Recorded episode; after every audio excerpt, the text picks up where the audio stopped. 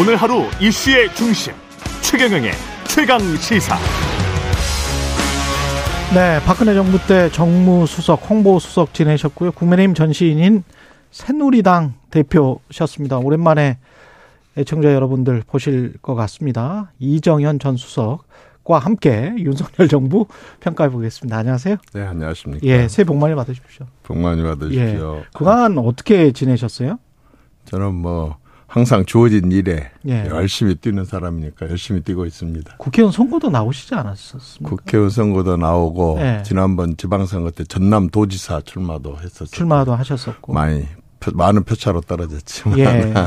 쭉 야인으로 지내시다가 지금 국가균형발전이 아, 전략기획위원장을 하시게 됐네요. 이게 대통령 직속기관이고. 네. 예. 직접 연락이 왔습니까? 어 제가 자청했습니다. 사실 아, 어, 도지사 선거 끝나고 나서 대통령께서는 예. 어, 국사의 다른 부분 한 분을 좀- 한 부분을 네. 맡아주기를 권유했지만 음, 어, 저는 그거보다도 제가 그 도지사 선거를 하면서 읍면동 지방을 돌아다니면서 정말 심각하다는 걸 깨달았고 예. 이 문제에 대해서 좀 관심을 갖고 싶었고 특히 이제 호남의 경우에는 사실 지난 한 30여 년 동안 제대로 된 군의원, 도의원 한 명도 없다시피 했기 때문에 예. 정권이 교체되면 정권하고 연결될 수 있는 고리가 별로 없습니다. 아, 그래서 이제 제가 이 국토 어, 균형 발전 위원이 되게 되면 음, 어, 여러 부처하고 얘기도 나눌 수 있고 음. 어, 그래서 요- 이제 그 거기를 제가 아주 자청을 하고 어, 요청을 했는데 에, 맡아놓고 보니까 광주 전남만의 문제가 아니다라고 하는 걸 깨달았고 전국적인 지방의 문제다. 지방이 아주 그 음, 정말 중대한 위기라는 생각을 그렇죠. 가졌습니다. 예, 그거는 그렇게 느끼실 수밖에 없겠습니다. 근데 국무위원 장관직을 처음에 그러니까 대통령이 제안을 했는데 그걸 고사를 하시던 거예요? 뭐 하여튼 대통령께서 굉장히 중요한 일을 좀 맡아달라고 하시기는 했었습니다. 아, 그런데 그렇군요.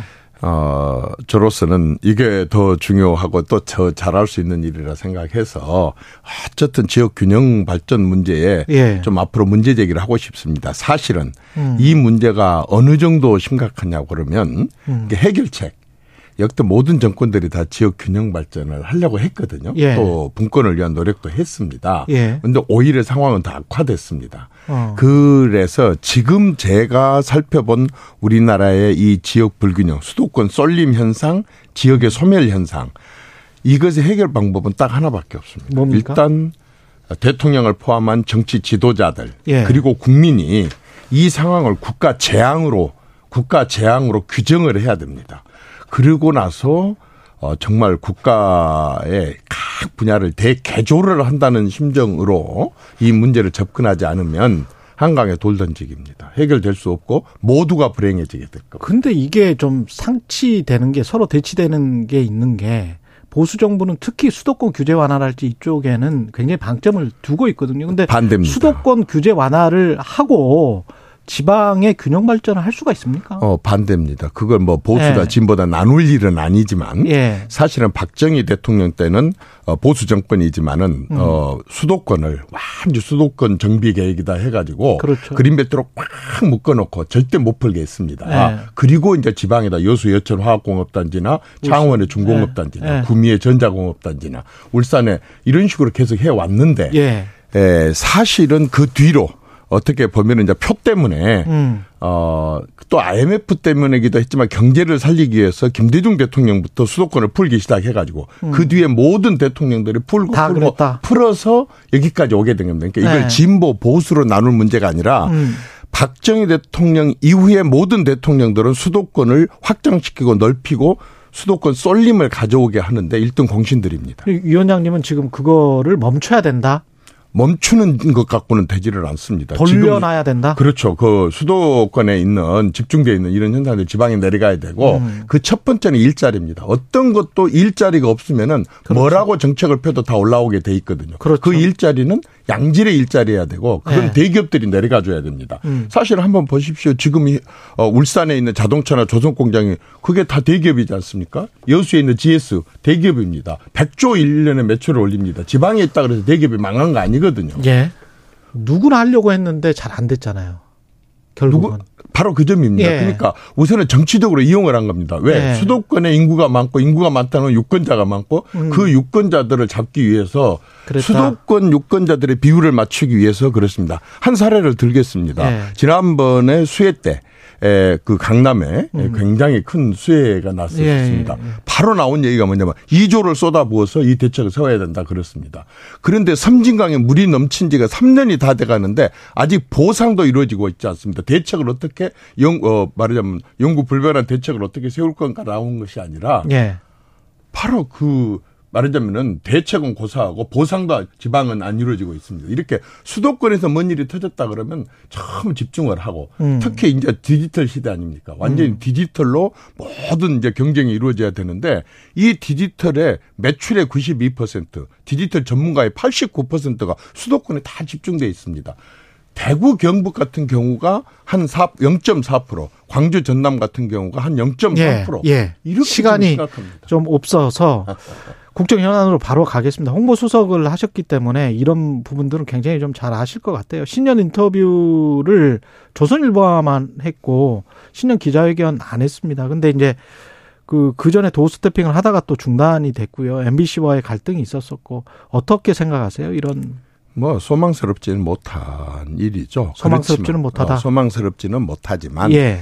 어, 어쨌든 그런 부분들은 음. 어, 서로가 좀 어, 자중도 하고 예. 어, 또 합리적으로 풀어야 된다고 생각합니다. 예. 어쨌든 대통령 그리고 정치 지도자는 국민과의 소통 예. 아주 다양한 방법에 꼭 도어 스토핑만 있는 것도 아니고 MBC와의 어떤 인터뷰만이 어, 소통은 아닌 것이고 예. 그렇지만은 어쨌든 어그 언론은 국민을 대신해서 권력자들에게 묻는 것이고 견제 감시를 하는 것이기 때문에 예. 대통령이 됐든 여당이 됐든 야당이 됐든 어. 어 정치인들은 일단 언론에 대해서는 어 어떤 그 누구든지 다 호불호가 있을 수 있습니다. 그렇죠. 어, 그런데 그런 부분들을 많이 자중을 해야 된다고 생각합니다. 그럼 MBC 기자의 전용기 탑승 배제랄지 뭐 이런 것들도 좀 잘못됐다. 야, 사실 그런 역대 잘 아시지만은 네. 너무 많이 있었지 않습니까? 어떤 데는 뭐 완전히 기자실에 못을 박아버린 그런 경우도 있었고 아니면은 뭐 저녁 10시 넘어서 청와대 저 수석에 어, 신문사 방송 저 찾아가가지고 유리컵을 땅에다 내 깨고 뭐 이런 경우도 있었었고 아. 뭐 사실 그 그런 사례들은 워낙 많습니다. 그리고 외국 국내외 네. 다 마찬가지로 예. 나름대로 지도자들은 열심히 일하는데 네. 그걸 제대로 그 안 보도가 안 되고 음. 그러지 않은 이제 좀 자기들 입장에서 봤을 때는 번제라고 다른 문제들이 보도가 되면 음. 사실 기분 나쁜 건 사실이죠. 그러나 기분 나쁘다고 그것을 표현을 하거나 아, 이렇게 하는 것은 맞지 않다고 생각합니다. 왜냐하면은 언론은 언론 자체가 아니라 음. 기자 자체가 아니라 사람 자체가 아니라 그 자체가 국민을 대신하는 기관이라고 보기 때문에 그렇습니다. 사실은 지금 이렇게 말씀을 하시지만 저 수석님도 한번 실수를 크게 하셔가지고 아, 나 KBS에 제가 전화해서 그렇게 했는데 저도 그, 지금 그래서 저는 예. 한편으로는 저 윤 대통령 이해가 돼요. 예. 저도 할 말이 너무 많거든요. 예. 진짜 뭐 제가 전화해서 어떻게 했다라고 얘기를 하지만 아니 방송법 위반으로 대법원에서 판결까지 받았죠. 33년 만에 벌금 1원 한 푼도 그 법 갖고 말하자면 그동안에 그 예. 처벌되지 않았던 관행을 가지고 예. 이렇게 했지 않습니까? 벌금 그래서 천만 원 아니 지금 이제. 그것이 예. 본질은 아닌 것 같습니다. 안 그래요? 예. 그 문제만 다루려고 한다면 끝까지 꼭 아니요, 뭐, 뭐 답변하겠습니다. 그런 거는 아니에요. 예. 근데 이제 거기에 관해서는 일종의 그때도 그 사과를 하셨었거든요. 국민들에게 대해서도 그렇고 언론인들에게 대해서도 그랬고 그래서 그런 부분들은 다시 한번 사과를 해주시면 훨씬 더 나으실 것 같아요. 아, 당연하죠. 저는 예. 뭐 이후 여하를 막론하고 예. 어 세월호 관련된 그런 음. 사건이었고 특히 그 말을 아픔을 어 그 갖고 있는 분들한테는 너무 죄송하고 예. 그다음에 이후 여하를 막론하고 하여튼 정치하는 사람들은 어 정치하는 사람들은 예. 어 언론에 대해서는 예. 진짜 겸손한 자세를 가져야 됩니다. 저도 참 어떻게 보면은 뭐 뭐 큰 실수라고 할 수도 있는데 예. 저는 진짜 막 그 처음 출입하는 기자들한테도 한 번도 기자라는 표현을 쓰지 않습니다. 왜냐하면 기자님이라는 표현을 써서 내 자신이 항상 조심하려고 하는 예. 그런 노력을 해왔었었고 실제로 어 그 어떤 뭐 진보다 보수다 또뭐 음. 친이다 아니다 이런 걸 가리지 않고 예. 참 최선을 다해서 이렇게 심부름 하려고 했는데 예. 어쨌든 죄송하게 됐습니다. 윤석열 대통령의 언어는 어떻게 평가하십니까? 그 이게 뭐랄까요 검찰 총장 그다음에 그 전에는 이제 검사를 하셔서 그래 그런지 모르겠지만은 정치인의 언어치고는 조금 그러니까 노무현 전 대통령도 약간 좀 세련되지 못했다 그런 지적을 받았었잖아요.